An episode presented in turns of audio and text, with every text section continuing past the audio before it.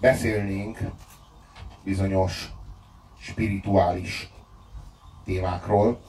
Elsősorban arról, hogy az ezredforduló, meg a posztmodern világ az mennyire nem kedvez az emberi méltóságnak. Meg hogy mennyire nem hajlandó a jelenlegi világ tudomást venni arról, hogy az életnek drámája is van. A jelenlegi világ, ezzel a drámával, ezzel ugyanis a szponzor nem tud kezdeni semmit.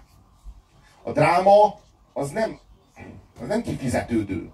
Az nem forog vissza a gazdaságba, a dráma. De az életben... Mit nevez a drámának? Mondjuk az, hogy meghal az anyád, vagy a gyereked. De a Hajdú Péter, a barátod, az pont ilyenekkel szokott, tudod, beteg gyerek. Na világos, de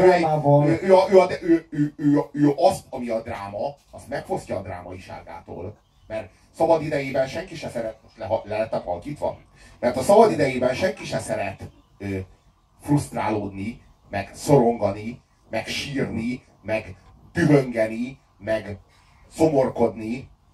Ezért a Hajdú Péter ezt a drámát, ezt kiárusítja apró pénzért. És Hajdú Péternek az a profilja, hogy a drámát, tehát a drámai cselekményt megfosztja a maga drámaiságától, és amikor már kiürült, és csak egy héj, akkor átadja neked, hogy élvezkedj vele. Hát, hogy mondjam, szórakoztat vele. Hát így mi a dráma abban, hogy mondjuk meghal a házastársad, mondjuk, férjed, feleséged. Abban az a dráma, hogy előtte, még mielőtt meghalt, te együtt töltöttél vele 270 000 órát. Mondjuk, mondtam egy számot. És a 270 000 óra, amit együtt töltöttél vele, az téged kondicionál. Kondicionál a jelenlétére. Jelenlétéhez. És amikor ő meghal, akkor te azt érzed, hogy kirántották a lábad alól a talajt, mert belefektettél abba a mibe, abba a közösségbe 270 000 órát. Na most úgy, ahogyan a Hajdú Péter ezt kiárusítja, úgy nincs benne ez a 250 000 óra, vagy 280 000 óra. Az az ember, aki ezt nézi a tévében, az egy kurva percet nem fektetett bele ebbe a házasságba. Hanem csak megkapja a halált, meg a drámát. Ilyen módon ez az ő számára nem lesz drámai, mert hiányzik mögüle az a 270 000 órányi fedezet, hanem mit kap? Kap egy tragédiát tragédia nélkül. Hát tulajdonképpen ilyen ecseri piacos, vagy ilyen céllövöldés szintre van a tragédia lebutítva, lenyomorítva, vagy leértékelve, leinflálva Hajdú Péternél.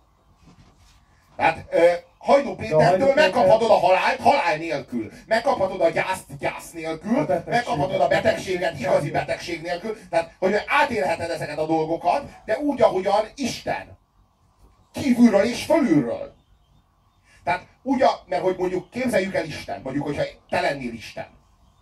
Reméljük nem te vagy, de hogyha te lennél Isten, akkor néznéd az emberek, halandó vagy, és sérthetetlen, és távol ettől az egész nyomorúságtól, ettől a, hogy szokták hívni, porhüvelytől, vagy ettől a emberi színjátéktól, vagy hogy szokták ezt hívni? Síralomvölgytől! Föntről nézed a világot, és azt látod, hogy ezek a nyomorult csúszómászó emberek, akik halnak, meg születnek, ezek keresztül esnek ezeken a drámákon, de te hozzád ez valahogy nem ér el, mert fölötte állsz. Hát ezt árulja, ezt az érzést. Ezt árulja Hajdú Péter. Tehát megmutatja a nyomorult emberek, a nyomorgó emberek gyászát, de igazán, hogy mondjam, anélkül, hogy gyászolnál. Hanem igazából voyeurködhetsz, kilesheted a másik embernek a nyomorúságát, kilesheted a másik embernek a drámáját, a másik embernek a fájdalmát. És ő följogosít téged, Hajdú Péter, arra, föloldoz téged az alól, a gátlás alól, hogy ezt neked nem szabad élvezni. Mert ugye megtanultuk, kaptunk egyfajta erkölcsi iránymutatást azért a gyerekkorunkban, hogy mindenen nem szabad élvezkedni. Ugye? Nem szabad élvezkedni a másik embernek a nyomorúságán például. Nem szabad élvezkedni a másik embernek a testi szenvedésén. Mondjuk azon, hogy fogyatékos például. Ilyesmit nem szabad élvezkedni. Mert nem helyes. Mert nem erkölcsös, mert a gondolat mélyén az van, hogy egy vagy azzal a gyerekkel, az ő gyásza valahol a tiéd, az ő fájdalma valahol a tiéd, osztoznod kell vele. Ugye azt gondolom, hogy ez fejezi ki az a kifejezés, hogy részvét. A részvét az azt jelenti, hogy testvérem, a te fájdalmad nem csak a tiéd, hanem az enyém is, mert átveszem tőled a keresztet, ha hagyod, vagy hogyha tudom, amennyire bírom. Ez jelenti a részvét. Na most Hajdú Péter az föloldoz ez alól. De a Hajdú Péter, mint szociopata, ő megteheti azt, hogy beemel téged a saját működési rendszerébe. Ő, mint szociopata, egy olyan rendszerben működik, ahol nem kell részvétet tanúsítani semmivel és semmi iránt, és persze azért nem kell, mert hogy ő erre az érzésre alapvetően képtelen. Tehát nem arról van szó, hogy nem kell, arról van szó, hogy ő nem tud, és onnantól kezdve, hogy Hajdú Péter műsort nézünk, ez a norma, és ez igazít el.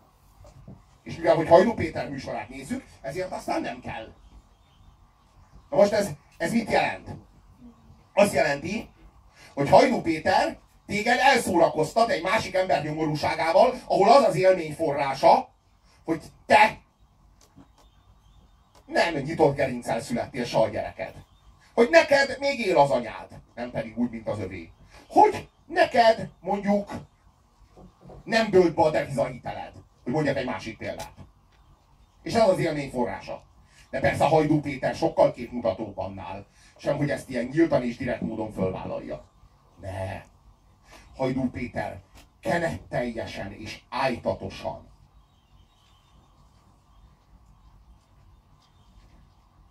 így megjátszal azt, aki megrendül, de persze tartja magát, hiszen a média, a sajtó, a önök szolgálata, stb. Ez fontos. Kiszolgáljuk önöket minden nap vérrel és gennyel, és minden nap, ami különböző fölhasított testnyilásokból ki tud fröccsenni. Szóval Hajdú Péter az magára erőltet egyfajta kenetteljességet, ami tulajdonképpen semmi másra nem szolgál, mint arra, hogy jelezze, hogy én még kulturális erkölcsi normákon belül vagyok. Én még belül játszom ezeken a normákon. Valójában nem. Valójában erről kurvára szó nincs. A műsor eleve azt célozza, hogy ezeket a normákat Hajdú Péter és a tévénéző közösen döntsék be, és élvezzék ezt. És szórakozzanak ezzel. Ezen. És ettől. És ezáltal. Ez a Hajdú Péter műsorának a lényege. Nem arról van szó, hogy Hajdú Péter használja a drámát. Nem. Hajdú Péter soha életében nem használta a drámát. Hajdú Péter életének egyetlen drámája van, az az, amikor Hajdú Péternek valami nem sikerül. Ilyen drámái vannak Hajdú Péter életének. Mondjuk, tegyük fel, nem sikerül nagyon nagy nyilvánosság előtt Hajdú Péterkednie. Csak egy szűkebb nyilvánosság előtt tud Hajdú Péterkedni. Ilyen minőségű drámái vannak Hajdú Péter életének. Az a helyzet, hogy a mai kulturális normarendszer az egyszerűen nem bírja el a drámát. Azért nem bírja el, mert a jelenben a nyilvánosság cenzusa az az értékesíthetőség. Tehát egyszerűen, ami mellé rendelhető szponzor, ami mellé szponzort tudsz rendelni, amit el tudsz adni, amit csiócsipszesíteni tudsz. Az van, az a kulturális kánon része, amit nem tudsz csiócsipszesíteni, mert a drámája nem bírja el, mert lepereg róla a csiócsipsz, az kiiratkozik a kulturális kánonból. Ez történik. Na, akkor ide kapcsolódva, egy kicsit beszéljünk az igazi spiritualitás és az áspiritualitás közti különbségről. Egy héttel ezelőtt a Robi barátommal voltunk egy Balaton Kenesén, egy ezoterikus fesztiválon. Ott volt a közös kedvencünk, Soma Mamagésa is, nem is egyszer előadott. A Robit én vittem le, tehát az én, tehát én fogok elkárhozni. De engem is egy volt tanítványom hívott le, aki az egyik tulajdonos és szervező, beszélek az alkímiáról, pénzért. És én lementem és beszéltem. Tisztességemre legyen mondva, hogy nem mondtam semmi más, mint amit nem mondtam volna korábban, és nem jöttem volna le. Minden esetre egy ilyen tipikus, tehát ennek az egész szubkultúrának az eszenciája folytott szanaszét a Balaton-parton. Volt ott minden. Jósok, taró, léleklátók, aura, fényadás, természetgyógyászat, balzsamok, írek, már úgy ír, hogy a gyógyír. Természetes ősmagyar szörpök, íjászok, sámánok. Tehát tulajdonképpen a jobberek körüli, vagy a jobb oldal ilyen poszthippi szubkultúrája elegyedett a belváros, Soma Mamagésa-szerű poszthippi szubkultúrájával, és az egésznek egy széles spektrumát láttuk. Bevallom, hogy nekem két dolog jutott eszembe, amikor beléptem oda. Az első impresszióm az volt, hogy na, itt vannak azok az emberek, akik nagyon félnek a haláltól. A második, ami eszembe jutott, az volt, hogy itt vannak azok az emberek, akik szórakozni jönnek. Nem, hogy ez az a Goa parti, ahol az emberek nem kábítószereznek és nem hallgatnak zenét. De egy az egybe Goa parti, tehát úgy vegyétek, hogy a ruhák, ahogyan azok föl vannak öltözve, meg ahogy a sátrak kinéznek, ezekkel az ilyen mindenféle csicsás tibeti kis zászlókkal, meg minden lófasz, tehát minden tibeti. Minden lófasz, de tényleg is az auralátás, a kövekkel gyógyítás, a fényevés, ott mindenből basszátok meg. Minden. Csak a VB elődöntőt nem lehetett megnézni, azok kívül minden. Azt nem lehetett, hát az ilyen durván fizikai dolgokat, mint VB, meg labda, meg kapufa. És azt gondolod, hogy a világ ennyi, hogy neki megy a kapufának, vagy bemegy abba a buzi kapuba, ezt képzeled? A világ ennél sokkal többet, a rezgéseket, meg a faszom. Az energiát, a pozitív energiát. Na, és visszatérve az előző gondolatmenethez, miért hamis spiritualitás ez? Sok minden miatt. De ami miatt legfőképpen, jó, van benne egy halom áltudományos baromság, de az nem baj, önmagában az még nem baj. Lehetne az művészet is, nem csak a tudományos igazság létezik a világon. Nem, a valóságot nem csak a tudomány írja le, hanem más is. Ez önmagában nem lenne baj. Attól áll spiritualitás, hogy ide, hogy is mondjam, ez egyfajta szórakoztatóipar. Tehát én úgy szoktam nevezni, hogy spirituális szórakoztatóipar. A szórakoztatóiparnak egy sajátos, speciális ágazata. Befizet az ember X összeget, és jól akarja magát érezni, és nem eredeti gondolatokat, vagy mély gondolatokat, vagy valódi szellemiséget és egyebeket akarod kapni, hanem az általa korábban ismert, olvasott dolgokat megnézni, meghallgatni újra, és ebben olyan családiasan érezni magát. Több volt hallgatóm fölismert, nehogy ott voltak, és mondja, egyébként egy ponyvaregényíró haveromat is meghívták, aki kivert aztán a balhét, hogy nem kapott szállást és elismert a picsába, de még egyet jól söröztünk, kurva jó volt. Ott ültünk, és a füstfelhő onnan szállt föl, tehát mint hogyha ilyen részét, mert ugye dohányozni se, tehát egészséges életmód, tudatosság, stb. De ekkora szivarokat szívtak a haverjaim, és akkor egyik meghozott két üveg pálinkát is. És akkor így jól el voltunk, és azt hiszem az Attila kardjáról, hogy ma faszról kellett volna neki, vagy Szent Korona rejtelme, vagy itt. Tehát mondom, ott minden volt. És akkor találkoztam ilyen volt hallgatókkal is, és akkor mindegyik azt mondta, hogy remek a hangulat. Remek a hangulat, értjük? Ha az ember egy picit ismeri a spiritualitás egyetemes történetét, aminek egyébként nincs egyetemes története, hanem a különböző kultúrákban a spiritualitásnak a különböző formái, akkor a legeslegkülönbözőbb vallásokban egy dolog közös. Van pár közös dolog, de egy dolog közös, hogy egyik helyen se arra ment ki a dolog, hogy jól érezze magát a delikvens. És így kellemesen múlassa az időt. Volt természetesen gagyi népi vallásosság régen is. Mint talizmánok, amulettek, csodák, kézrátétel, mit tudom én, ilyen olyan dolgok, amit szerettek az emberek, az a vallásosságnak mindig a vásárlói része volt.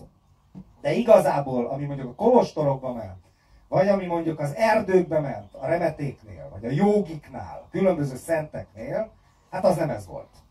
Ez egy kőkemény szembenézés volt a mindenfajta szenvedéssel, nem csak az emberi szenvedéssel, hanem mindenfajta szenvedéssel. És mindegyik beavatás megegyezett abban, hogy az illető átélte tulajdon megsemmisülését. Egyrészt jelentéktelenségét, másrészt pedig a személyének a teljes megsemmisülését, olykor a fizikai halált is átérték. Egyébként maga a Krisztus kereszthalála és feltámadása, az lényegében az egyik ilyen ősképszerű megnyilvánulása ennek. Van az a kifejezés, hogy passió, amiből született a magyar szó, hogy passzió. És a passzió az azt jelenti, hogy szenvedély. A passió az meg azt jelenti, hogy szenvedés. És hogy a szenvedés és a szenvedély azok nagyon közös tőről fakadó fogalmak. És a nyelv nagyon beszédes. Nem véletlen, hogy ugyanarról a tőről két ilyen eléggé különböző kifejezés származik. A szenvedély az nem csak azt jelenti, hogy mi az, amit szívesen csinálsz a szabadidődben. Az még nem szenvedély. A szenvedély azt tudod, mit jelent? A szenvedély az azt jelenti, amiben meghalsz, amiben időtlen vagy, amiben elveszel. De úgy elveszel, hogy nem vagy te, nincs a szenvedélyed tárgya, és nincs a szenvedélyeddel való időtöltés sem, hanem egyetlen nagy, közös vákumban zuhantok bele, a semmibe bele. Azt jelenti a szenvedély. Mondjuk, hogyha neked a szenvedélyed, az igazi szenvedélyed mondjuk a futball, vagy az evés, vagy a szex, vagy a gombfoci, az azt jelenti, hogy nincs gombfoci, és nem vagy te, és nincs a gombfocizás. Hanem ez a három úgy, mint az Atya, a Fiú és a Szentlélek egyé válik. Vagy úgy, mint a gondolat, a szó és a tett. A cselekvésben egyé válik. Ez, vagy úgy, mint a teremtő, a teremtés és a teremtett világ. Ha érthető. Ez a misztérium. A szenvedély a misztérium. A szenvedély az az, amiben megsemmisülsz. A megsemmisülésed az lehet fájdalmas, és lehet gyötrelmes. Ha fájdalmas, az azt jelenti, hogy sokáig tart, ha gyötrelmes, akkor viszonylag rövid idő alatt semmisülsz meg. Lehet, hogy valaki egy csapásra tud elveszni, és belezuhanni. Valakinek ez egy kemény munka. Mindenkinek más az útja, és mindenkinek máson keresztül vezet az útja. Egy valami biztos, hogy a szenvedély az nem arról szól, hogy jól érzed magad, hanem hogy te az a tákolmány, amit magadnak vallasz, minden tulajdonságoddal. A kis hibáiddal, a kis erényeiddel, a kis tiklieiddel, meg a kedves foglalatosságaiddal, mindazzal, amit magadnak vallasz, ami halandó, az ott elvész a szenvedélyben. A szenvedély tárgya a szenvedély folyamata által kioltja önmagát, a folyamatot és téged. Ebben a nagy hármasban egyesülve megsemmisültök. Abban ott. És az imádság. Az ilyen tevékenység imádság. Az ilyen tevékenység az az Istenivel való egyesülés. Teljesen mindegy, hogy mit csinálsz. Lehet neked a szex. Lehet neked az evés is. Vagy az alvás is. Vagy az Isten tudja, hogy mi. Lehet a bompoci. Bármi. Mert nem az a lényeg. Mert nem az által semmisülsz te meg, hogy meghalsz. Az kevés hozzá. Az kevés hozzá. Föl kell áldoznod magad. Az azt jelenti, hogy tudatosan kell. Szándékosan kell. Direkt szembe kell menni az örvénnyel. Bele. Az örvénybe bele. Amikor a fan arról beszél, hogy hamis spiritualitás, akkor az arról szól, hogy meg kéne ezt valahogy úszni. Hogy úgy kéne az Istenivel egyesülni, hogy ne legyen már muszáj meghalni nagyon, vagy szenvedni nagyon. De a kövek majd gyógyítanak. Majd az energiák azok majd helyre rakják. A harmónia. A harmónia. A harmónia, azt tudjátok, hogy mi?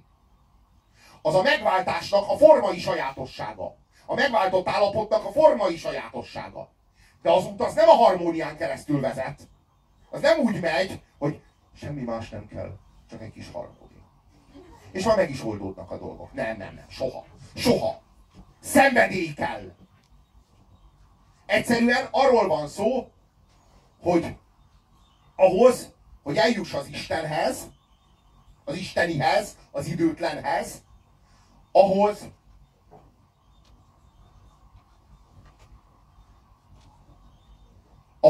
a saját lelkedet meg kell szülnöd. Ki kell hordanod. Mit jelent az, hogy megszülnöd a lelkedet?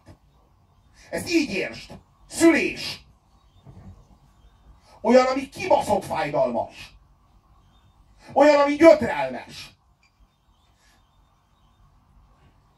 Benned meghal valami, és megszületik valami más. És az, ami megszületik, az kiválik belőled, leválik rólad, és azt neked el kell engedned, és ez rettenetesen nehéz. Nem véletlen, hogy a szülés is egy rettenetesen nehéz dolog. És hogyha nem szülöd meg a lelkedet, akkor halandó vagy. Akkor meg fogsz halni, és nem leszel. Akkor azt nevelgeted magadban, és azt őrizgeted nap mint nap, ami halandó benned. És mit jelent az, hogy meg kell szülnöd a lelkedet? Képzeld el az anyát. Van benne egy gyerek, amit meg kell, hogy szüljön. Ha nem szüli meg, ha nem megy neki, ha nem megy szembe a fájdalommal, ha nem megy neki abba a helyzetbe, amiben kinkeserves lesz, és gyötrelmes lesz, és borzalmas lesz, akkor meg fog halni benne a gyerek. És nagy valószínűséggel ő maga is meg fog halni. Hát ez egy olyan szituáció, amikor ha elengeded, akkor azzal megteremted, hogyha megőrzöd, akkor azzal megölöd. Érted a paradoxonát? Ennek? Van császármetszés is. Ez az a könnyű út. Az a látszat spiritualizmus. Az a könnyű út. Tehát az a jó kis New Age-es izé. Hát nem muszáj megszülni. Hát azt úgy könnyen is. Na mindegy. Hogy van ez a lelkeddel? Hogy kell megszülnöd a lelkedet? És miért kell megszülnöd a lelkedet? Van benned egy lélek, ami elméletileg halhatatlan. Abban az benned az, amiben halhatatlan vagy. Ahogy az anya a gyerekében. Az az anya, amelyik önmagában akar halhatatlan lenni, és nem a gyerekében, az nem szüli meg a gyerekét, és így aztán nem csak ő maga válik halandóvá, hanem gyakorlatilag már halott. Már halott, és már csak várni kell, hogy a végzete beteljesüljön rajta. Ha a lelkedet meg akarod szülni, ahhoz kell a szenvedély, ahhoz kell a passió, ahhoz kell a keresztút, ahhoz kell a szertartás, a misztérium befogadása és integrálása az életedbe, a sorsoddá tétele, ha érthető. Az azt jelenti, hogy megszülni a lelkedet,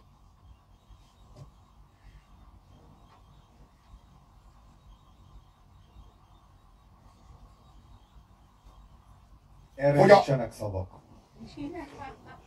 Wittgenstein azt mondta, hogy amiről nem lehet beszélni, arról hallgatni kell.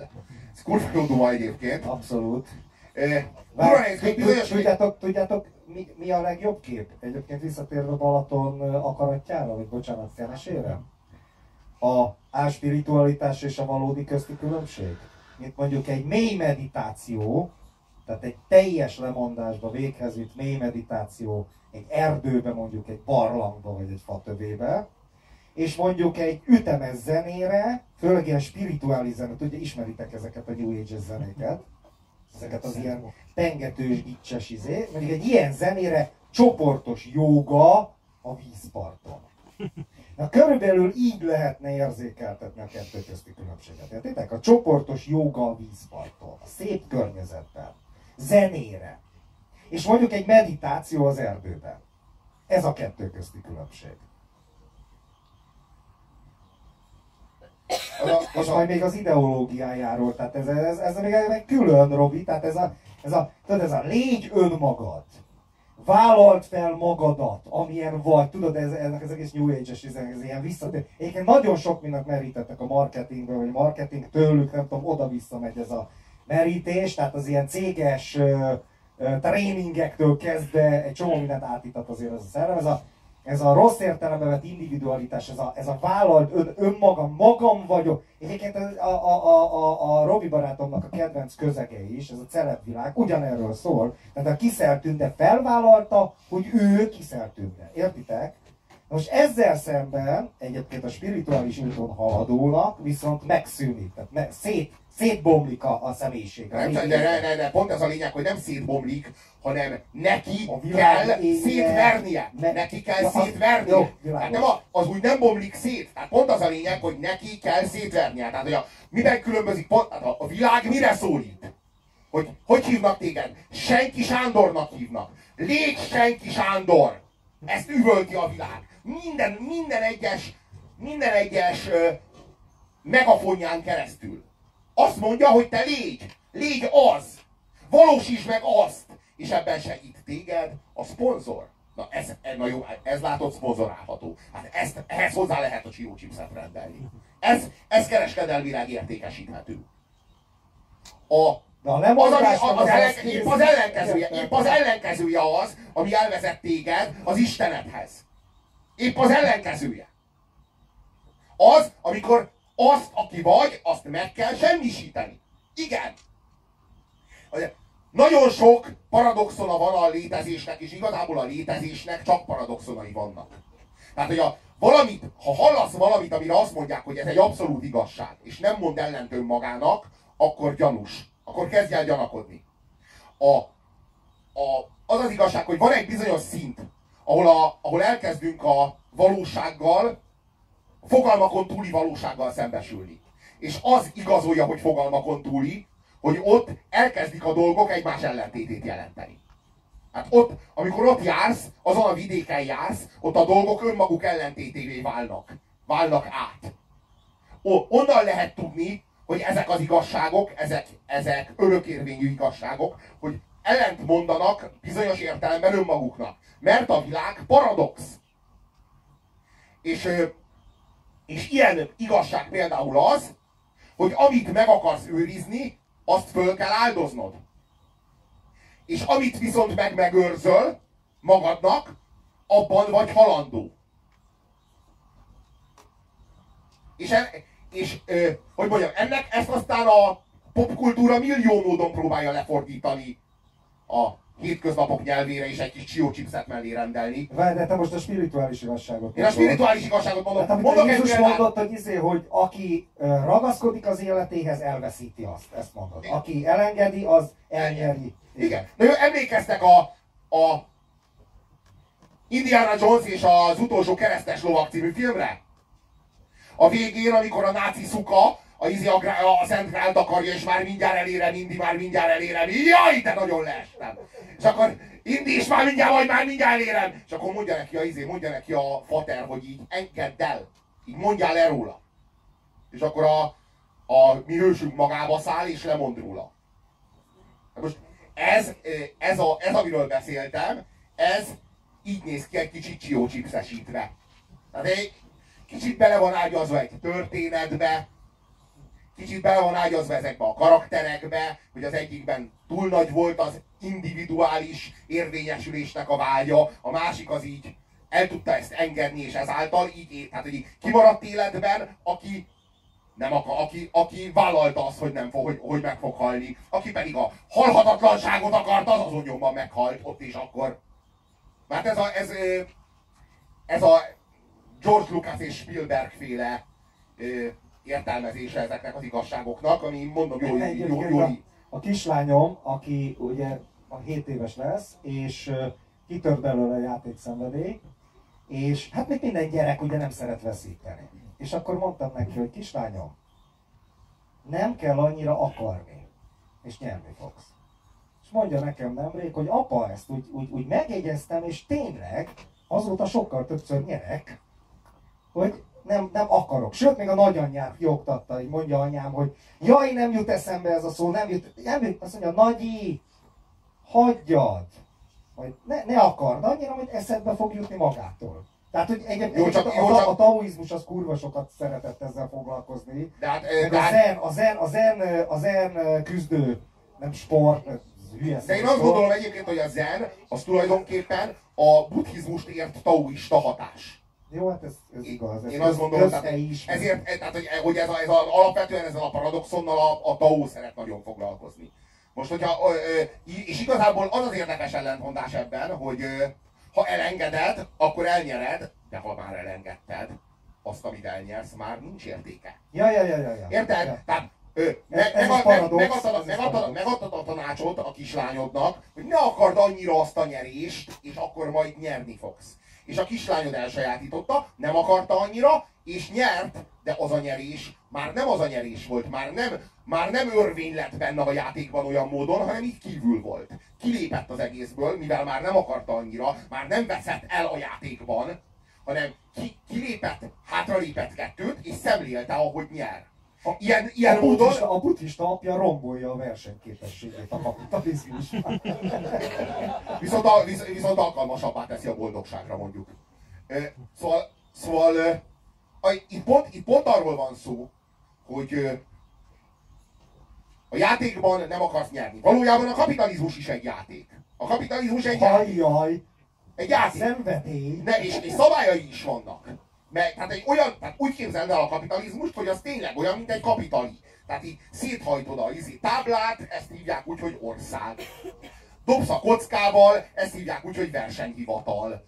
Faszom tudja, még van egy csomó ilyen nem tudom én, ingatlan, amit meg lehet venni, faszom Andrássy út, vagy mi a faszom, Mester utca, meg Haller utca, meg fasz tudja mi, és gyakorlatilag úgy vedd, hogy ülünk az asztal körül mondjuk 10 millióan, és akinél ilyen sok ilyen játékpénz van, szó szerint úgy vett, hogy játékpénz, tehát hogy így, tudod, hogy amit... Zseton. Tényleg zseton, tehát játékpénz, tehát játékpénz, de és pont ez a lényege, hogy a világ, meg a kapitalizmus, meg a fogyasztói társadalom, az azt üvölti neked, hogy sok játékpénz! És hogy ezt illusztrálja, hogy ez a jó a sok játékpénz, mutat neked egy csomó embert, lépten-nyomon ilyen embereket mutat, akinek sok van és ő örül. Örül, mert sok játékpénz van nála. És ilyen módon elkezded úgy látni a szegényeket, a nyomorultakat, hogy jaj, hát nekik nem jutott játékpénz, szegények. És elkezd ez a logika, elkezd ez a fölülről sugárzott szemlélet, hogy fogalmazok, ez a nagy kollektív félreértés, ez a nagy kollektív hipnózis, ez működni. És elkezded így érezni, és elkezded így látni a világot, Mert mindenki ezt így sugározza, hogy aki nem így látja, az vesztes, persze vesztes, senki nem akar. Várj, akkor hát a mögött így röhögnének, hogy így azt mondanak, nyavarult, már az apja is nyavarult volt. Tehát ezt mondják is, ezt mondják. Persze, hogy mondják. Várjál, akkor a forradalmak pedig azok, amikor a vesztes rossz gyerek fölrúgja izét a táblát, ő most öző, akkor és erővel megveri a másikat, és elveszi tőle a játékpénzt. De a forradalom az az, amikor a forradalom az az, amikor a gyerek azt mondja, gyerek felnő annyira, hogy azt mondja, hogy a lónak a faszát fogok ezzel a szarral játszani, és elővesz egy olyan játékot, ami már nagyobbaknak való. És azzal játszanak tovább. Az és akkor még mindenki más ezt tovább tudomásul veszi. De nem a játékpisztolyt, de igazából nem a játékpisztolyt veszi elő, hanem épít egy új táblát, fölállít egy új táblát. Most a szocializmus az azt hazudta, hogy forradalom van, új táblát veszünk elő, új játékkal játszunk. Most már elmúltunk 14 évesek, most már játszhatunk a 18 éves korig, szóval még ott se szabad pornózni, meg nagyon megbaszni a másiknak a lőtsebét. Az már a kommunizmus, a 18 évet betöltött, akkor kommunizmus. Igen, de mondjuk 14 évesek már elmúltunk, jöhet az új játék. És felállítjuk az új táblát, és egy új játékot kezdünk. Nagyon jó lesz, gyerekek. És kibaszott nagy hazugság volt, mert nem volt új tábla. Nem kaptunk új táblát, hanem a régin játszottunk tovább úgy, hogy új játék van. De hát ez a régi tábla. Kurva anyád mész a kibaszott sítre.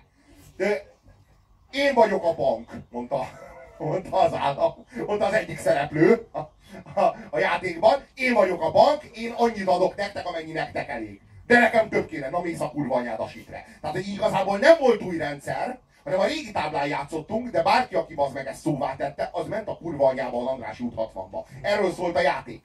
Ez volt a játék, hogy behazudjuk, hogy egy új táblánk van, mert sokszor volt már új tábla. Tehát azt gondolom, hogy az antikvitáshoz képest Jézus hozott egy új táblát. És azt gondolom, hogy a felvilágosodás is Diderotval, Rousseauval, Montesquieuvel meg a társaival szintén hozott egy új táblát. Valóban, hogy a régi tábla jobb, vagy az új tábla jobb, ezzel lehet vitatkozni. Lenin hozott új táblát? Lenin nem hozott új táblát. Ez volt a nagy kamu. Ez volt a kibaszott nagy kamu, Marx meg Lenin nem hozott új táblát, hanem a régi játszottunk tovább, és be volt hazudva, hogy ez egy új tábla. A régi játszottunk tovább úgy, hogy ő az összes játékpénzt így lenyúlta, és azt mondta, hogy most egy új játékot játszunk, és így játszottuk tovább a régit, úgyhogy az összes pénz nála volt. Ez volt a kurva nagy átbaszás. Szóval ez egy közös hipnózis. És hogyha úgy állsz hozzá, hogy nem akarsz benne nyerni, abban a pillanatban nyerni fogsz, de már nem fog érdekelni. Már le fogod szarni. Tehát már nem te fogsz nyerni, hanem az a valaki, aki te voltál azelőtt, hogy változtál, hogy elkezdtél nem akarni. Hát az a valaki, annak folytatódik a története, és nyer, de te már nem azt érzed. Már nem érzed azt, hogy így, hú, de nagyon nyerek, mekkora eszetlen nagy király vagyok. Mert az a vonat már elment. Azt lehetett volna régen, amikor még vesztettél. És most, hogy már nem akarod, most van, és így nézed kívülről, így szemlélet kívülről, hogy de érdekes, most már nyerek. De így igazából már nem nyersz, már nem te nyersz, hanem az a karakter, akit játszol, vagy hát aki így. És ilyen módon így ki lehet lépni minden folyamatból. Ilyen módon. Olyan módon, ahogyan a FAM tanácsolt a lányának. Hogy így ne akard annyira, ne akarjad azt annyira. És akkor elnyered, de nem élsz vele, és azért nem élsz vele, mert nem a tiéd, és sosem volt a tiéd. Csak nálad volt. De nem volt a tiéd. Mert a tiéd az csak és kizárólag a halhatatlan lelked. Az a tiéd. A halhatatlan lelked, ami egy a mindennel. Ami az űr, belül a hiány. Most, hogyha materialista vagy, akkor úgy fogod látni, hogy az nincsen. És úgy az az igazság, hogyha így veszük, tényleg nincsen. Tehát, hogyha a vanból nézzük, akkor az ott nincsen. Hiszen a lét és nem lét határán túl van. Fogalmazzunk úgy, hogy van és nem anyagi. Tehát tudunk ilyen dolgokat, ami van és nem anyagi. Mondjuk azt mondom, hogy gondolat. Vagy azt mondom, hogy érzet. Igen, mondjuk érzés. Mondjuk azt mondom neked, hogy fájdalom, vagy azt mondom neked, hogy kíváncsiság. Ezek nem anyagi dolgok, ugye? Ha aztán jön a doki és mondja, hogy ez az idegrendszer. Jaj, ne, azt tudjuk, hogy kell hozzá az idegrendszer, de a kíváncsiság az nem az idegrendszer. Faszom. Tehát ezt értjük azért, nem? Tehát persze, hogy kell hozzá valami, minden, tehát a kíváncsisághoz igen, kell az idegrendszer, mint ahogyan a, nem tudom, a rádió kell a szélhez is, igen, a szélhez is kell a levegő. Tehát így, igen, valamilyen gáz kell a szélhez. Tehát ott, ahol vákuum van, ott nincs szél. Ezt tudjuk. De azt is tudjuk, ugye, hogy a szél az nem a gáz, ugye? Hogy a szél az nem a gáz. Ahogyan a kíváncsiság nem az idegrendszer. Ezt tudjuk, ugye? Eszerint léteznek nem anyagi dolgok. Na most egy ilyen nem anyagi dolog a lelked. Várj! József Attila az eszméletben. A magyar költészetnek egyébként a legspirituálisabb verse. 12 verszakból áll, tehát nagyon tele van ilyen elképesztő szimbolizmussal. Abban van egy ilyen rész, hogy az meglett ember, kinek szívében nincs se anyja, apja. Ki az életet a halálra ráadásként kapja, és mint egy találtárgyat visszaadja. Ki nem istene, nem papja, sem önmagának, sem senkinek. Na ez. Ja. Szóval most mondanék erre egy példát, hogy mi is ez a lélek. Vagy hogy mitől, hogy mondjam, hogy a lelkes... Tulajdonképpen a semmi. Hát, jó, a létből nézve, az tényleg a semmi. De próbáld meg a létet és a nem létet integrálni, és így integrálva szemlélni a dolgot. Mondok egy példát, elmondom, hogy egyetlen példát. Bocs, hogy Sartre-t azért nem szeretett, mert azt mondta, hogy a végtelen idő. Ő azt mondta, hogy a halál az örök, és az életet azt meg megkaptuk csak úgy a, nem tudom én, 40 vagy 60 évre, de előtte végtelen időn keresztül voltál halott, és utána végtelen időn keresztül leszel halott. De ez se rossz kép. De hülyeség, mert az idő az egy ilyen teljesen absztrakt dolog, ami hogy mondjam, az idő az egy képződmény, amit mi hoztunk létre. Nem úgy van, hogy az idő teremtődik, de nem úgy van, hogy van az idő, és mi kitaláltuk az órát, amivel mérni tudjuk. A lónak a faszát. Az óra hozza létre az időt. Az órától lesz az idő. Valójában mi egy órában ülünk benne. Az óra, a számlap az ég. A mutató rajta a nap. Amikor föl kell a horizonton, akkor van reggel. Amikor fönt van 12-nél, akkor van dél. Amikor lenyugszik jobbra 9-nél, akkor van este 9, aztán lehet lefeküdni. Ez az óra, ami így jár körbe, tulajdonképpen a naprendszer egy óra. Mi benne ülünk ebben az órában. És ettől van idő, attól van idő, hogy méri nekünk a nap. Ha nem lenne nap, ha egy olyan világban élnénk, ahol nincs nap, és nem kell reggel a nap, és nem nyugszik le este a nap, és nincs nappal, és nincs éjszaka, és nincs tavasz, és nincs nyár, hanem mondjuk egyenletes hőmérséklet van, és egyenletesek a fényviszonyok. Egy ilyen állandó világban élnénk. Ott nem lenne idő. Egy pillanat lenne kihúzódva. Nem lenne idő. Nem lenne idő. Az idő az attól van, hogy méri nekünk a naprendszer. És mi megcsináltunk egy órát, ami ilyen kis naprendszerek, amikkel mi is tudjuk így privátin mérni, ha éppen nincs fönn a nap. Ennyi. Tehát, hogy így Sartre, amikor itt okoskodik az idővel, hogy végtelen ideig volt, meg a de végtelen ideig lesz, az meg. Tehát így alapvetően ez egy ilyen valami intellektuális szélhámosság. Azért nem, mert valami misztikumot akart ő megragadni a korának a nyelvezetével, érted? Lehet, hogy pont ezt az örökké valóságot a izébe, érted? A megsemmisültségbe, csak ő mondjuk ateista volt, és ateista nyelvezetre fordított le egy misztikus tapasztalat. Na jó, hát igen, de én ezért nem tudok ezzel mit kezdeni. Szóval egyébként még az einsteini téridő kontinuum szempontjából sincsen, hogy az idő folyik. Nincs lineáris idő. Tehát sőt, hát tudjuk, Einstein óta tudjuk, hogy az idő az például a fekete lyuk körül kering, vele lassul. Mert a gravitáció bevonza az időt. De azt is tudjuk, hogy ha fölgyorsulunk, a fénysebességét megközelítjük, akkor az idő az olyan mértékben belassul, hogy mondjuk vissza tudsz jönni a földre, és tudsz haverkodni a nálad idősebb unokáddal. Ezt tudod csinálni. És ez tudományos tény, tehát ez nem egy ilyen spekuláció, vagy tudományos fantasztikus irodalom, meg Verne Gyula, meg a faszom, hanem ez tudományos tény. Tehát ez a tudomány jelenlegi állása szerinti tény. mondok egy példát, hogy idő, ez egy ilyen objektív dolog lenne.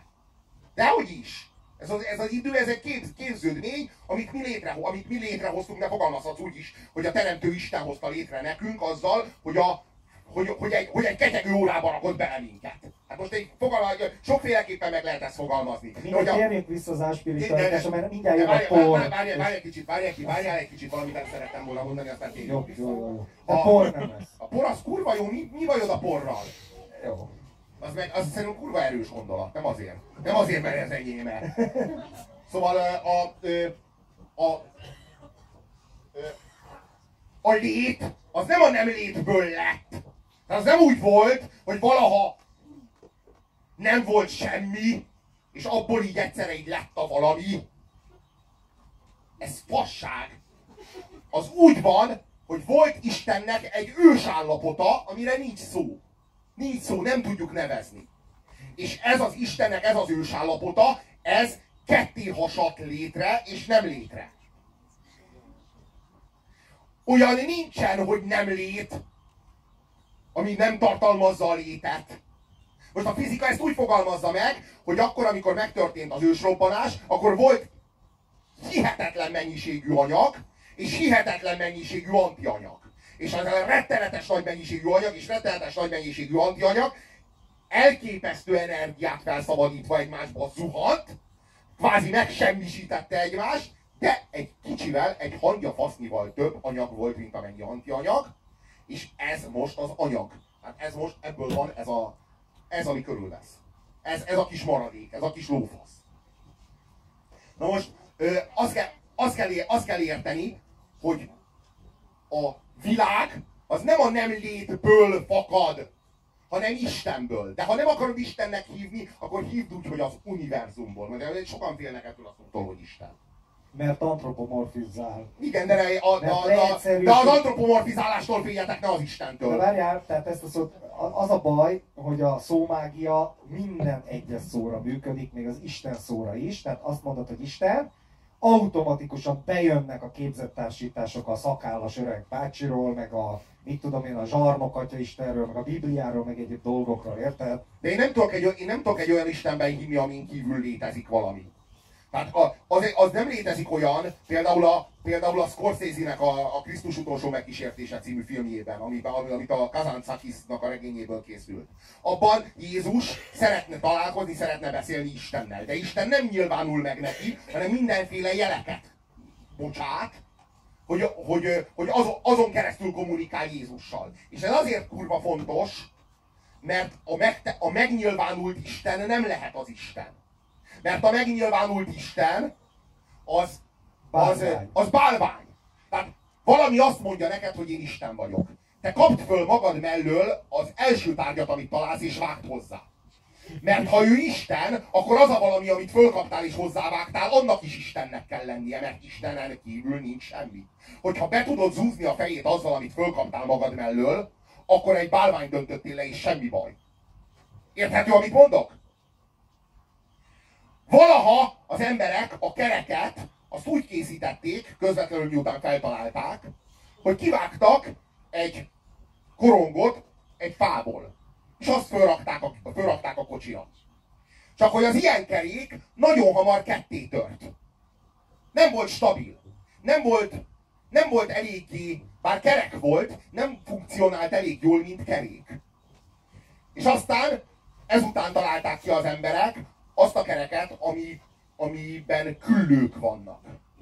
Tulajdonképpen ez a kerék, ami már jól funkcionál, ami már jól látja ezt a feladatot, ami a keréké, ez kevesebb kereket tartalmaz, mint az a kerék, ami nem funkcionált jól. Tehát kvázi kevesebb anyagot, kevesebb fát, legyen az a kerék bármiből is, tartalmaz.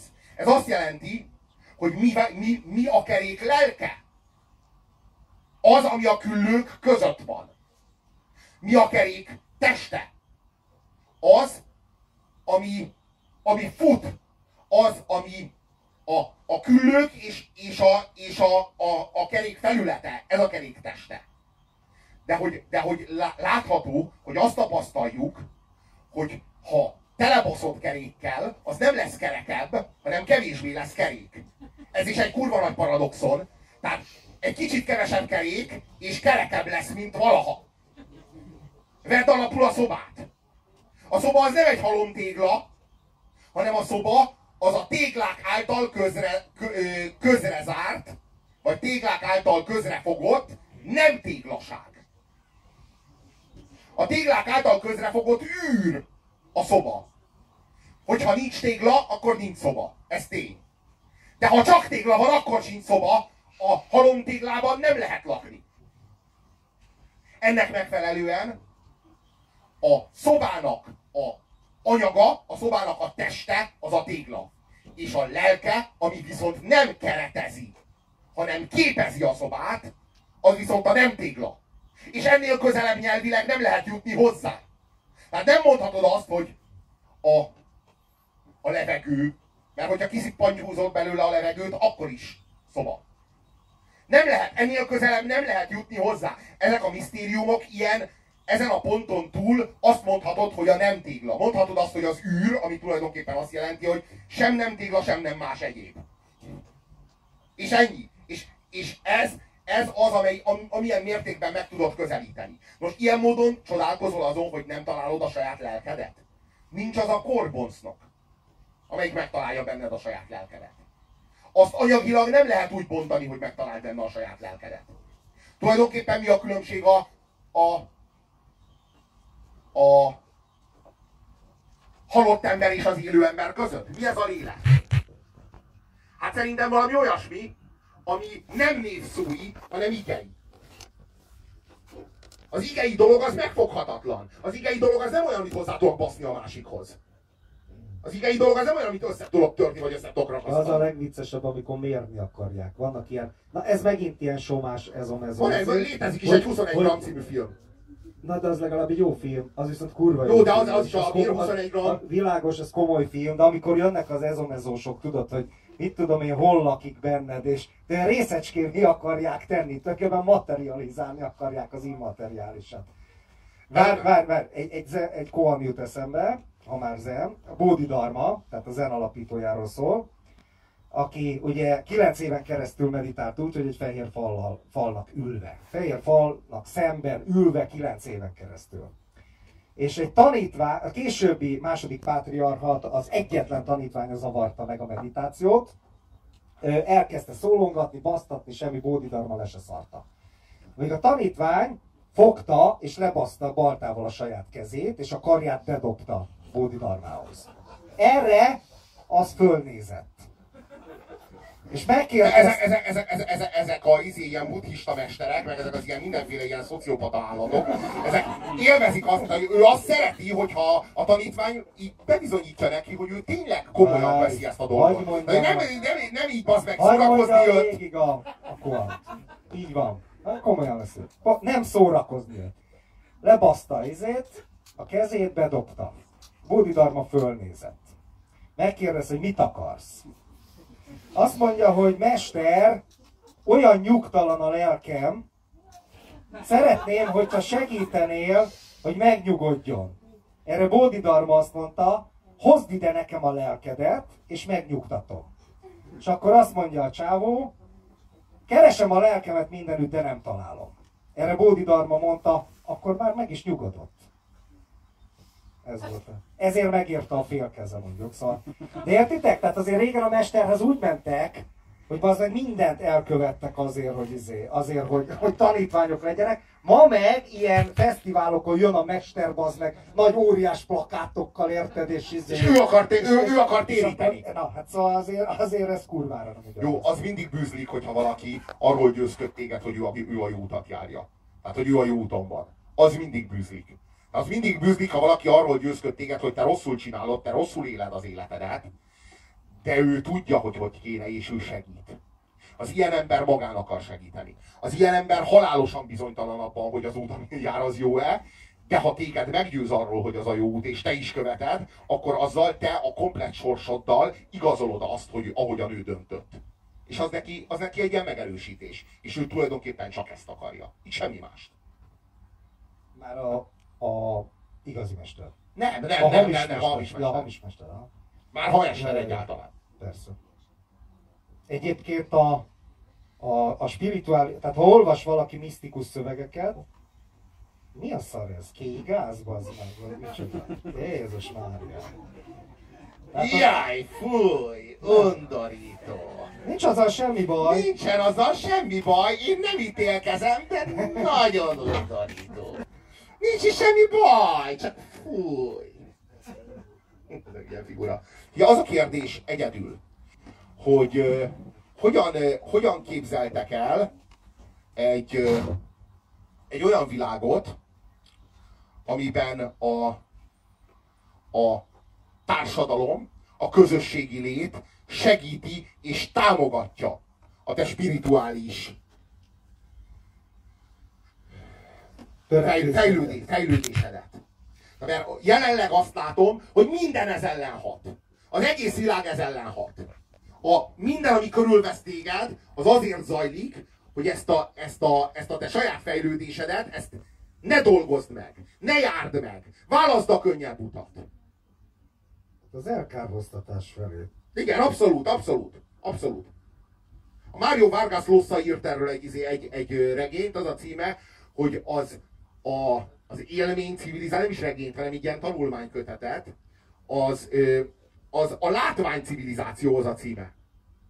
Egyébként kurva érdekes dolgokról ír be. Egyébként valaki felfogja, hogy mit jelent az, hogy a látvány pékség. Értitek? Tehát a szó maga, basszátok meg. Látvány pékség. Ahol ugye a legalapvetőbb dolgot, a kenyeret, vagy valami hasonlót kéne venni. Pékség, ugye?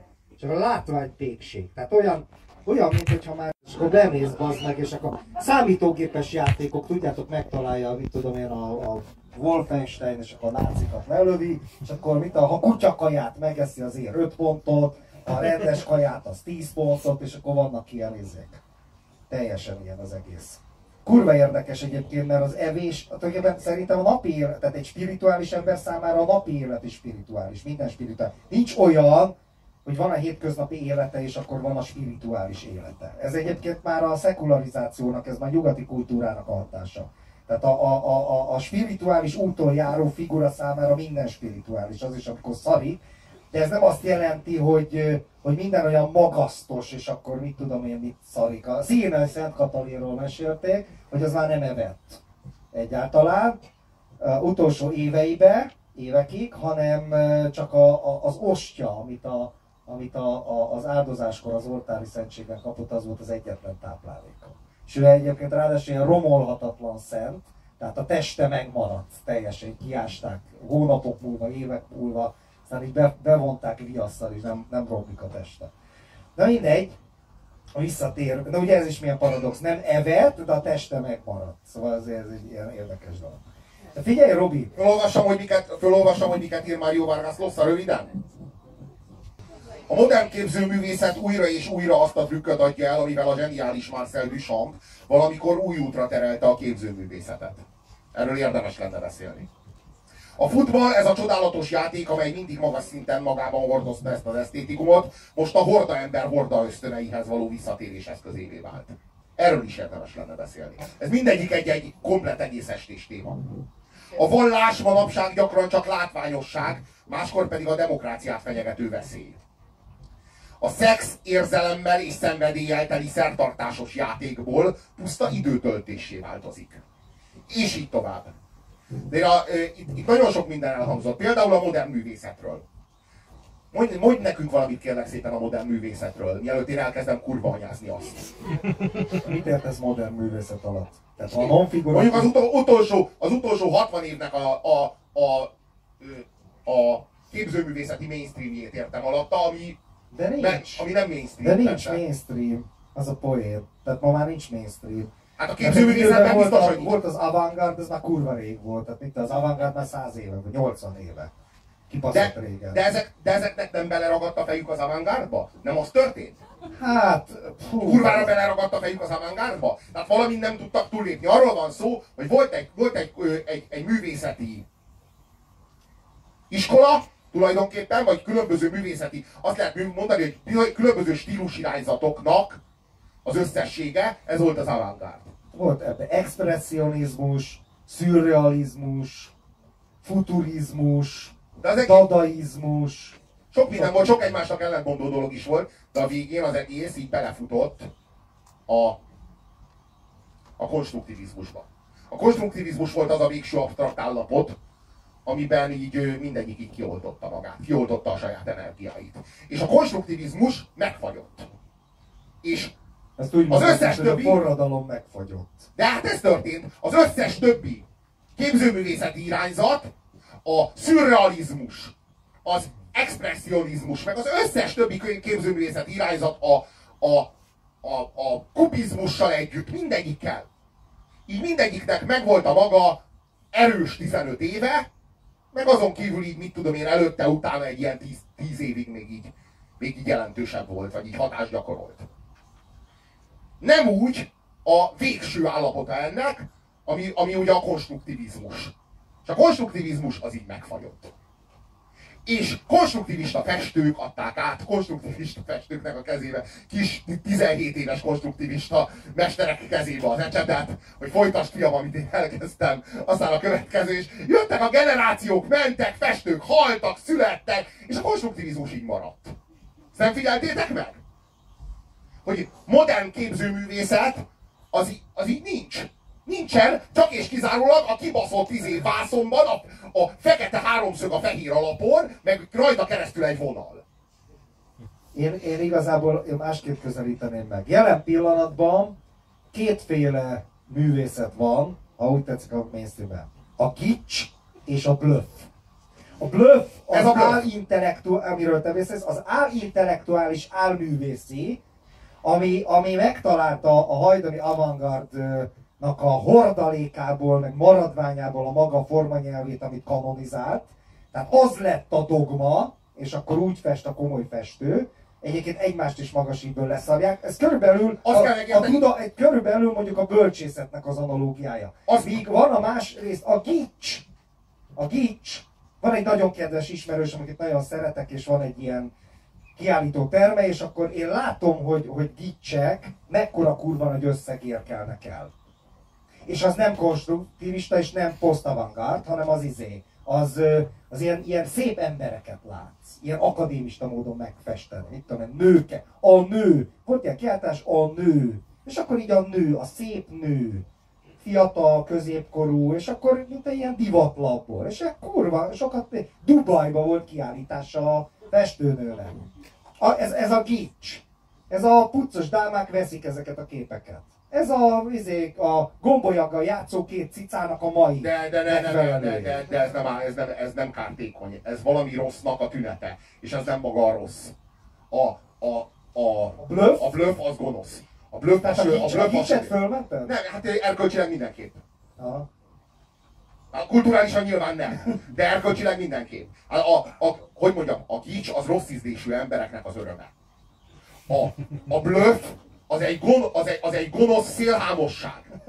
Érthető a különbség? A bluff, amiről beszélsz, az olyan szintű, hogy aki nem háromszöget rajzol, fekete alapon, fehér alapon feketével, és rajta keresztül egy vonalat, azt nem állíthatja ki a képeit, hanem elmehet képregényt rajzolni. A kurva anyjába, hogy figurákat akar még mindig. Rajzoljon képregényt az ilyen. Ma már itt a fotó. A fotó.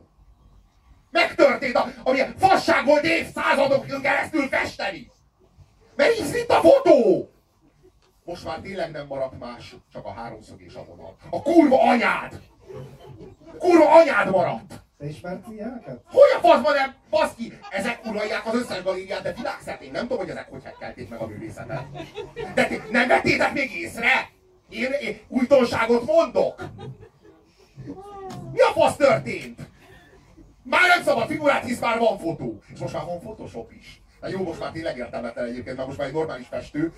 Így, ugye, az az igazság, hogy az ecset az megy ki a divatból egyre inkább. De egyre kevesebb értelme lesz annak, hogy festmény. És az az igazság, hogy ebből így, ezt így tudomásul is lehetne venni, de lehet ellene úgy is tiltakozni, hogy mondjam, én látok valami súlyosan, mélyen, nyomorúságosan dekadenst abban, hogy valaki vért spriccel, meg szarral kell. Vagy így, vagy az, hogy valami, hogy mondjuk azt mondja, hogy milyen szokatlan ez a két dolog. Mondjuk a varrógép, meg az asztal. Nem. A varrógép, meg a mosogatószer. Így egymásba gyógyítva, meg így egymásba dolgozva. Oké, értem. Meg értem a háromszöget is a vonallal. De ez 100 évvel ezelőtt volt egy olyan gesztus, aminek így volt értelme. Akkor volt értelme, mert ez bolgárpukkasztás volt, meg poén volt, meg forradalmiság volt, a gicses akadémizmusnak a lejárt lemez elleni lázadás volt, aztán később ez lett az akadémizmus. Hogy a faszban, ez 100 évvel ezelőtt, hát nem az baj, hogy ez lett az akadémizmus, hanem hogy csak ez lett, és ez uralkodik. De hát ugyanez van az irodalomban is. Lehet, hogy nyugaton nem ez van. Szerintem az se véletlen, hogy a Kertész Imre nem tudott Magyarországon nemhogy Nobel-díjat kapni, könyvet eladni. A Nobel-díjas magyar író Magyarországon nem adott ki könyvet, mert Magyarországon egyáltalán nem is érdekelt senki. Mert egyszerűen csak leírta, hogy mi történt vele, és akkor bazd meg, ez az izé stockholmiak szerint jó volt, az izé magyarok szerint nem volt jó. Na, hogy ez volt, bazd meg, és ez nem elég jó. Mert a semminek semmizni kell, különben bazd meg nem lehet. Így nincs irodalom. A semmi nem semmizik. Mindegy, ezt a izé, ki mondta ezt? Heidegger. Hogy a semmi semmizik. Az mi a kurva anyában? A semmi semmizik. A faszt! A semmi az nem semmizik. Tudod, mit mondott Carnap róla? Rudolf Carnap. A Heidegger írt egy tanulmányt. A semmi az maximum van, és már ez is kérdés. A Heidegger írt egy tanulmányt, az a cím, hogy mi a metafizika.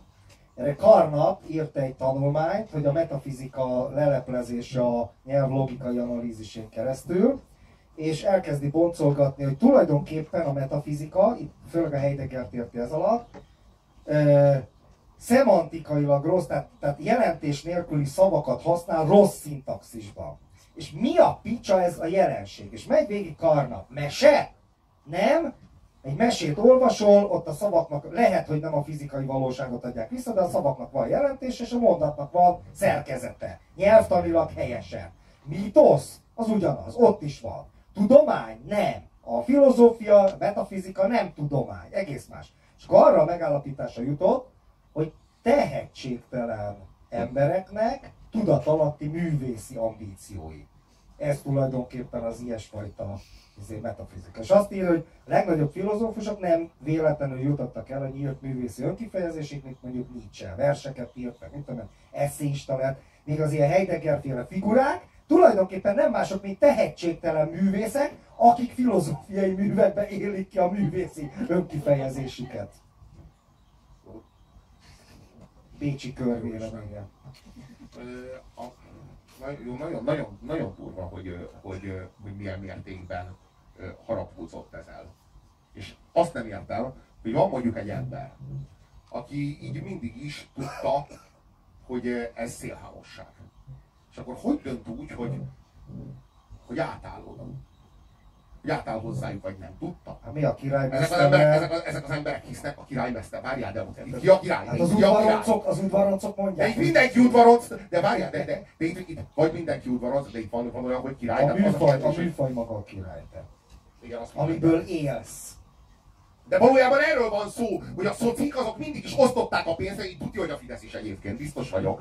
Hogy így bazd meg, ezek így lébecolhassanak, és semmi semmizessen. Állítom, hogy állami kutatóintézetekben semmizik a semmi. Kurva sok pénzért, adóforintokért. Nem tudom, hogy érthető ez. Hát arról van szó, hogy de nem arról van szó, Altner Anna Máriát mivel foglalkoznak, bazd meg, és ez ilyen politikatudomány megkutatás, bazd meg, és így fölveszik rendszeresen a pénzeket, ilyen kurva nagy pénzeket. Ő mondjuk speciál pont egy marxista csóró. Na ezt mondom, de ő is vizsgálja így a társadalmat, tehát társadalomkutató. De azért a társadalomkutatás az mi a faszomra jó? Amikor legutóbb valaki kutatta a társadalmat, abból az lett, hogy kitalált egy ilyen őrült ideológiát, hogy a forradalmi élcsapat, a proletariátus az itt az meg mindent kommunizál, és utána pedig mindenki a szükségleteinek megfelelően részesül. És lettek belőle ilyen koncentrációs táborok, meg ilyen társadalomkutatás. Menj a kurva anyádba, ne kutassad, és főleg ne az én pénzemen. Még a végén bazd meg a gyerekemet táborokba fogjátok zárni abból a pénzből, amit majd beszedtek tőlem adóba, társadalomkutatásra. társadalomkutatásra. Mi a fasznak kutatni a társadalmat? De mit jelent ez egyáltalán? De magyarázza el ezt nekem valaki. Tudja, hogy ezt jelenti, hogy a semmi semmizik. Jó, de hogy mondjam, a kapitalisták is megbíznak társadalomkutatókat, Robikában. A cégek is megbíznak szociológusokat, hogy lehet jobban eladni a terméket, és akkor kutatják a társadalmat, bazd meg. A reklám szakemberek kutatják a társadalmat. De amikor egy marxista nő csinálja ezt, aki ebből él, és erre kapja a pénzt az államtól hónapról hónapra, hogy kutassa a társadalmat, mint marxista a cégeknek? Hát az hogyan? Élni csak kell valamiből. Nem a piacból, de nem a piacból, hanem... Az államból. Az államból, az államból. Egyébként elkezdted olvasni a izét, a Kanucait? Nem, mi? Nem még. Senki nem tudja, van egy, egy Karin Boye nevű svéd, hát tudományos fantasztikus írónőként számon tartott szerző, aki a 30-as években kommunista volt, egy nagyon hitű kommunistáról van szó. A svéd kommunista, Svédországban is volt kommunista párt természetesen, mint minden volt, és 1941-ben öngyilkos lett. És írt egy könyvet a halála előtt, ami tulajdonképpen Orwellnek az 1984-ét megelőzi évekkel. Ha jól tudom, Orwell 48-ban írta a 84-et, és egyébként lehet, hogy pont mert, hogy a szám kicserül, 48-84, tehát ez is benne volt. Én képzeljétek elvárjában. És a Karin Boye pedig 39-ben vagy 40-ben. Ezt egyébként a szocializmusba adták ki a Kozmosz fantasztikus könyvekbe, egy olyan hosszú elő- vagy utószóval, amiben azt bizonygatják, hogy a túlérzékeny írónő a fasizmus iránti rémülete miatt lett öngyilkos, és a könyv tulajdonképpen a fasizmusról szól. Ha valaki elolvassa, kurvára nem a fasizmusról szól. Jó, a sztálinizmusról.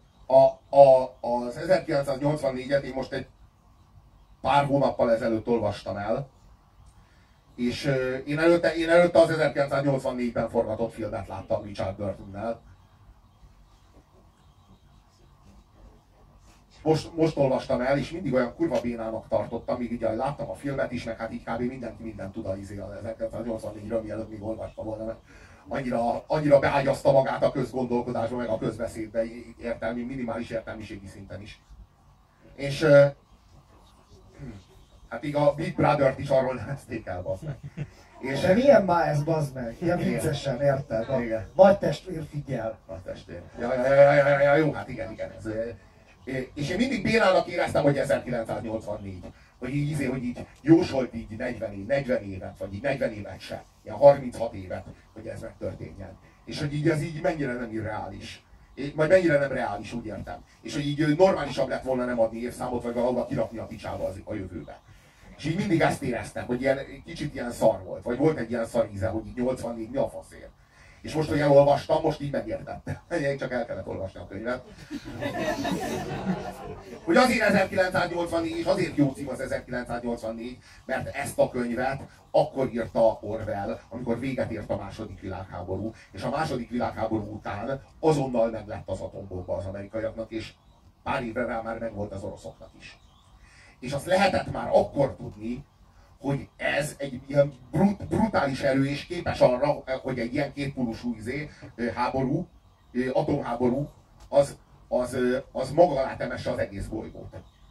És Orwell ezt a regényt, az 1984-et egy alternatív jövőnek írta meg, abban az esetben, hogyha valamikor az 50-es években, amikor a világháború a legmélyén volt, vagy akár 50-es, 60-as években bőven mondhatjuk, számításba véve a kubai rakétaválságot mondjuk, hogy az 50-es, 60-as években kitör ez az atomháború.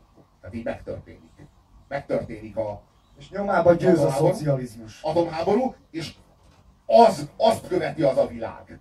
Tehát az egy posztapokaliptikus világ. Az 1984 nem csak a jövőben játszódik, hanem az apokalipszis utáni világ.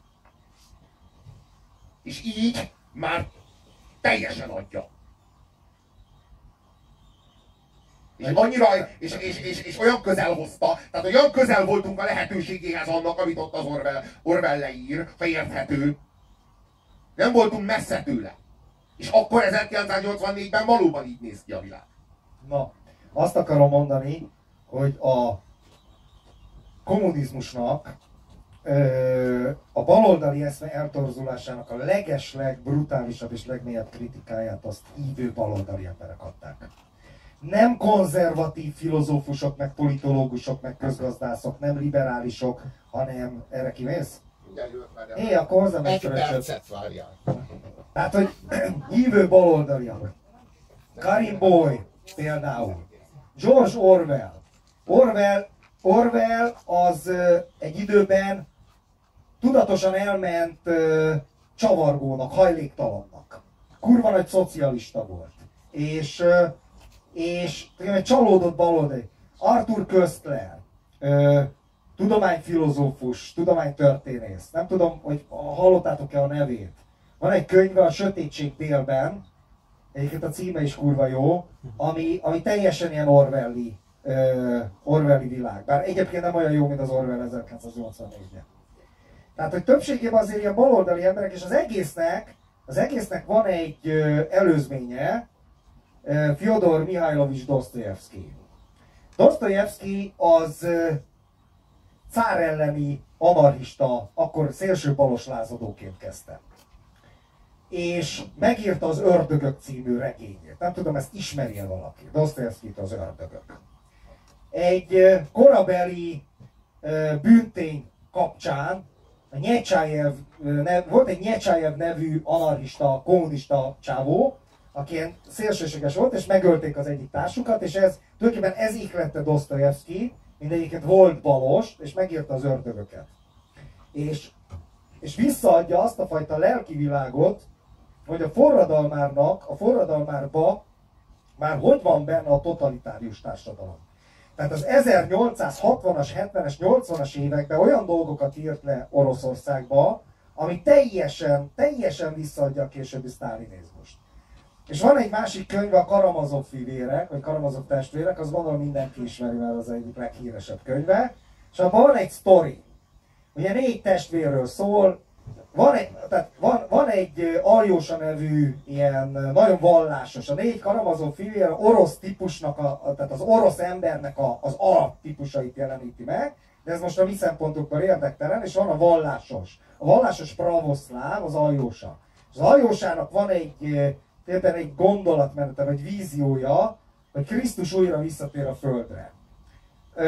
A 16. századi Spanyolországba, Szevillába. És megcsinálja ugyanazokat a csodákat. Egy beteg kislány, nem is beteg, halott kislány feltámaszt. Talita Kumi mondja neki, és akkor a kislány jár, stb. A tömeg üdvözli minden.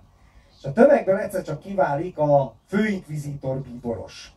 Egy bölcs öregember, tehát nem egy gnómikus, kegyetlen, gonosz valaki, hanem egy őszakálú, tiszteletet sugárzó, intellektuális öregember. És letartóztattatja Jézust, mint eretnek gyanús ilyen szélhámost. Miközben, és ez az egész, és ott van egy nagyon hosszú monológ, mert az inkvizítor bemegy Krisztushoz a cellába, és elmondja neki, amiket gondol. És az inkvizítor pontosan tudja, hogy Jézus Krisztus az, és így is szólítja meg. És azzal végzi a monológiát, hogy senki miért jött ide-vissza, fölborítja ezt a rendet, amit ők már kialakítottak, és azt mondja, senki nem érdemli meg jobban a mágiát nálad, holnap égni fogsz. És tudja, hogy az Jézus. És a hosszú monológban elmondja, hogy a Jézus milyen szabadságot adott az embereknek, és ezt az emberek a szabadságot nem érdemlik meg, és sokkal biztonságosabban és békésebben élnek abba a típusú rendbe, amit ők hoznak létre, és tulajdonképpen ebben a hosszú Aljósa féle vízióban, vagy monológban Dostoyevsky már egy ilyen totalitárius társadalmat vizionál, csak visszavetíti a 16. századi Toledóba, az inkvizíció korába. Hát ezzel azt akarom mondani, hogy visszatérve Orwellre, hogy nem csak Orwell van 1984-jel, hanem ezt a fajta félelmet, ezt mindig megérezték egyébként, és mindig azok az emberek érezték meg, akik nyakig benne voltak. Tehát az a poén, hogy a baloldaliságnak, vagy a világ megváltó eszméknek azt a zsarnokságát, vagy amikor az egész elmék tulajdonképpen egy ilyen fordító spirituális irányba, és egyfajta érdekes módon egy furcsa sátánizmussá válik, ezt mindig azok az emberek érzékelték legjobban, akik nyakig benne voltak. Dostoyevskytől egészen Orwellig. Szerintem egyébként nézzük meg ezt a videót, és pár 99 híres regény, amit olvasnod kellett volna live keretében. Beszélnék a Thomas Mannnak a Varázshegy című regényéről, amelyben Hans Kastort, aki gyógyulni ment el a szanatóriumba, megismerkedik Naftával, aki egy kibaszott magabiztos, nagyon-nagyon jó fellépésű és nagyon arrogáns figura, és megismerkedik Settembrini doktorral, ezek mind tüdőbetegek. Settembrini doktor egy humanista. Ő egy humanista, és hogy ez mit jelent, az majd így, arra az majd így a történet során ki is derül. Aztán ez a Settembrini doktor, meg ez a Nafta, ezek konfliktusba kerülnek egymással. Ez a fasiszta figura, ez a Nafta, mert tulajdonképpen fasiszta, az elkezdi provokálni a Settembrinit, de nagyon durván, és így végül sikerül kiprovokálnia egy párbajt. És az egész erről szólt akkor, hogy így valakivel le akar számolni, akkor így addig baszogatod, amíg aztán nem párbajoztok, akkor megölöd.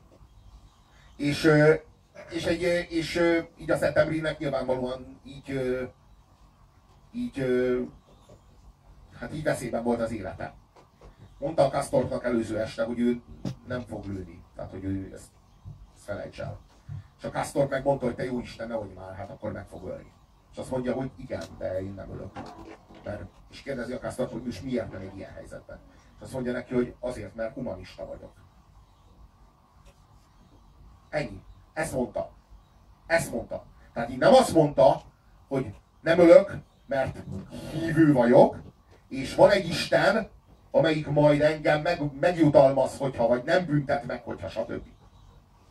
Hanem ő nem hisz semmi ilyesmiben. Semmi ilyesmiben. Hanem ő egyszerűen csak humanista.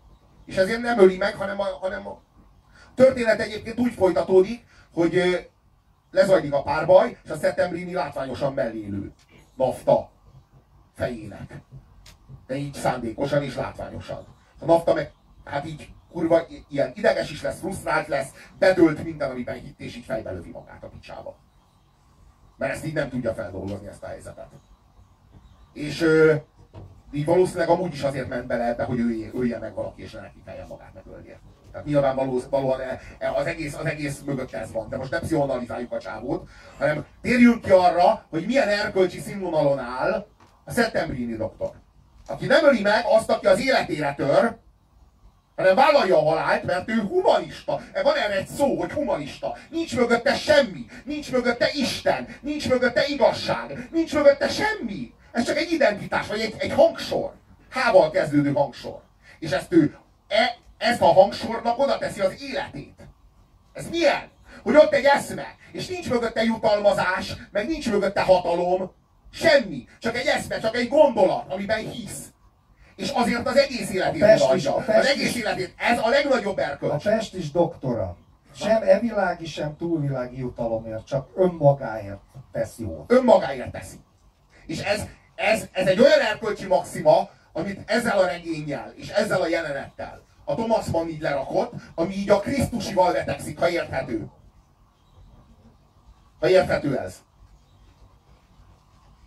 De Robi, nem nézzük meg ezt a izét? Bigyót. A Szent Föld. Nézzük már meg. Nézzük meg, és pár szót, mert mindjárt vége az adásnak. Egyébként igazán lejöttetek volna az Everness Fesztiválra, Balaton Kenesére, hogy meghallgassatok minket. Soundon voltunk. De akkor még nem volt sound, ez előtte volt. Bocs. Nem ütötte egymást. Egyébként a sound az egész szó. Kis hangot?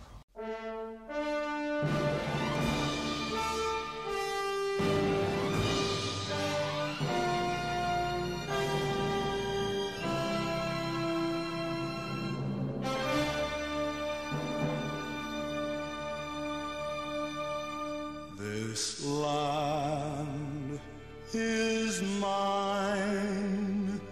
God gave this land to me.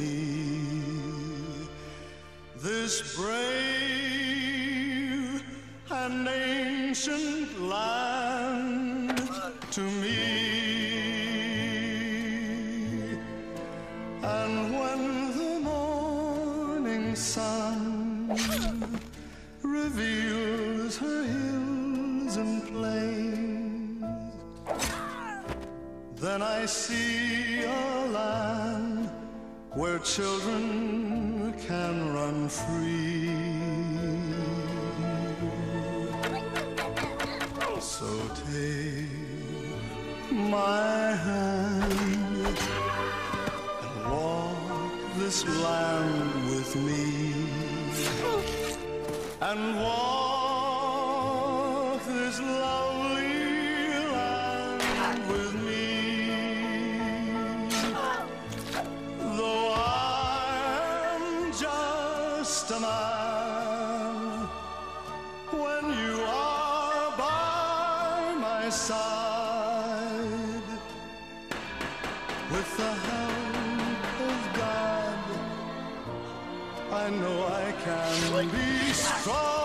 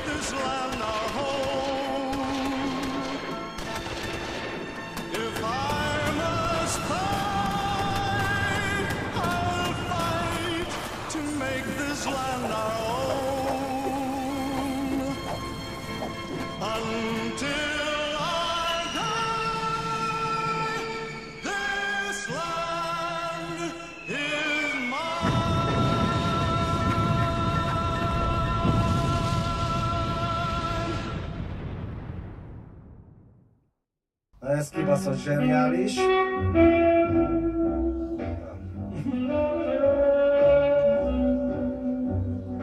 A végén ez egy Quincy Jones változat. Egyébként. A halálangyal... Azt tudjuk, hogy az összes karakter, amit láttatok, az behelyettesíthető egy birodalommal, amelyiknek a kezén éppen volt a Szentföld. Vagy törzsel. Hát igen, elég. Hát a korai... A nagyon korai sémita-hamita törzsektől egészen a mai.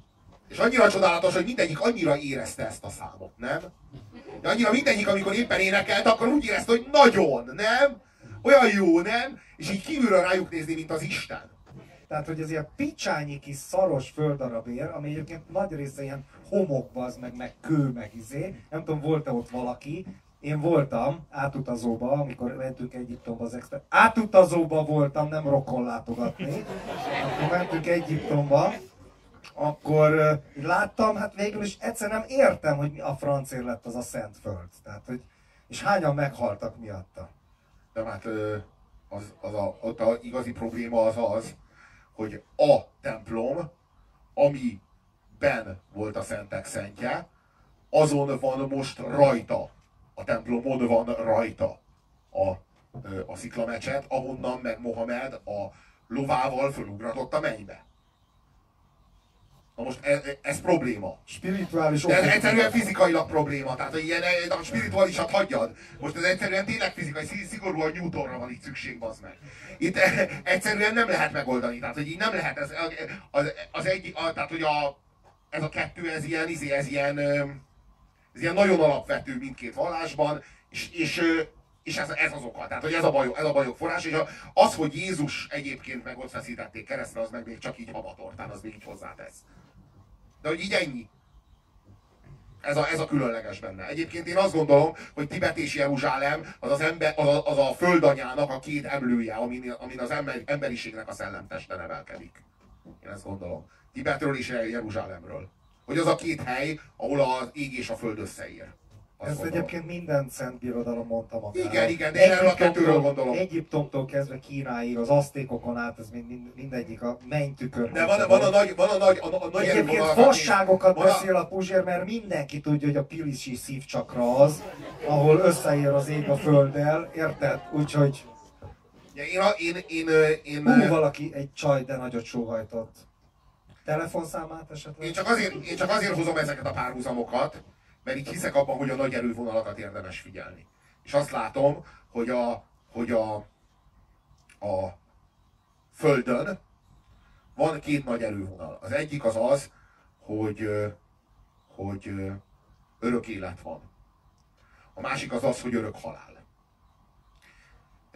Vagy végső halál hívd így. Hát most a Sartre az örök halálról beszél. Tehát vagy a Sartre van, ami az örök halál, örökké holtan és 30 évig vagy 50 évig élve, vagy pedig van ennek az alternatívája, mert ez a nyugat, a kelet, ami meg az örök élet, ami a legnyomorultabb dolga a világon. Hát nézd meg Indiát. Hát az az a hely, ahol az örök életben hisznek. Tehát abban, hogy újra születsz, bazd meg, és újra, és újra, és nem lesz vége. És soha nem lesz vége. És így az életed annyira elértéktelenedik, hogy a legyek bazd meg bebetéznek, belétbetéznek, de komolyan, hát ez India. Hogy a legyek belétbetéznek, mert ez az ő nyomorúságuk, amiénk a halálfélelem. Mi örökre meg fogunk halni, mi viszont az ellenkező végletben vagyunk. Mi viszont megpörgünk, mint az állat. Neurózisba, pánikbetegségbe, étkezési betegségbe, mindenféle rendellenességbe pörgetjük bele magunkat. Mert mi halál által vagyunk sújtva, itt a nyugaton. Erről beszélek, amikor azt mondom, hogy Jeruzsálem, és keleten meg a Tibet. Azt gondolom, hogy életfogytiglani életre vannak itt. Igen, igen. És azt gondolom, hogy a keletieket azokat a Buddha váltotta meg, a végső halállal, és a nyugatiakat azokat meg Jézus az örök élettel. Mert ez a paradoxon. Tehát, hogy így akár az élet és akár a halál is lehet a cél, attól függ, hogy mi, mert nincsen jó és nincs rossz, nem az élet a jó és a halál a rossz, vagy fordítva, hanem a kegyelem van. Ez a tanítás. Ez a tanítás. A kegyelem. A kegyelem, ami egy benne. A kegyelem, ami egy Jézusban és Buddhában. Most mi a jó? Figyelj! Most kérdezek valamit. Valakit mondjuk lelocsolnak. Akkor megtörölgetni jó. De ha szomjas, akkor vizet adni neki a jó. Nem? Na most a víz az jó vagy nem jó? A víz az bizonyos körülmények közt jó, bizonyos körülmények közt nem jó. De a kegyelem az az állandó, ami figyelmes és tudja, hogy ennek víz kell, ezt meg kell törölgetni. Mert nem a vízben vagy a nem vízben van a tanítás, hanem a kegyelemben van. És ahhoz képest van a víz és a nem víz. Erről olvassátok el Puzsér Róbert könyvét, a Forrást. Szerintem olcsón még megkapható valahol. És ezzel a szép gondolattal zárjuk az Apu azért iszik, mert te sírsz mai estjét, és megpróbálunk lenni a jövő héten, úgyhogy köszönjük szépen a részvételt. Jó éjszakát!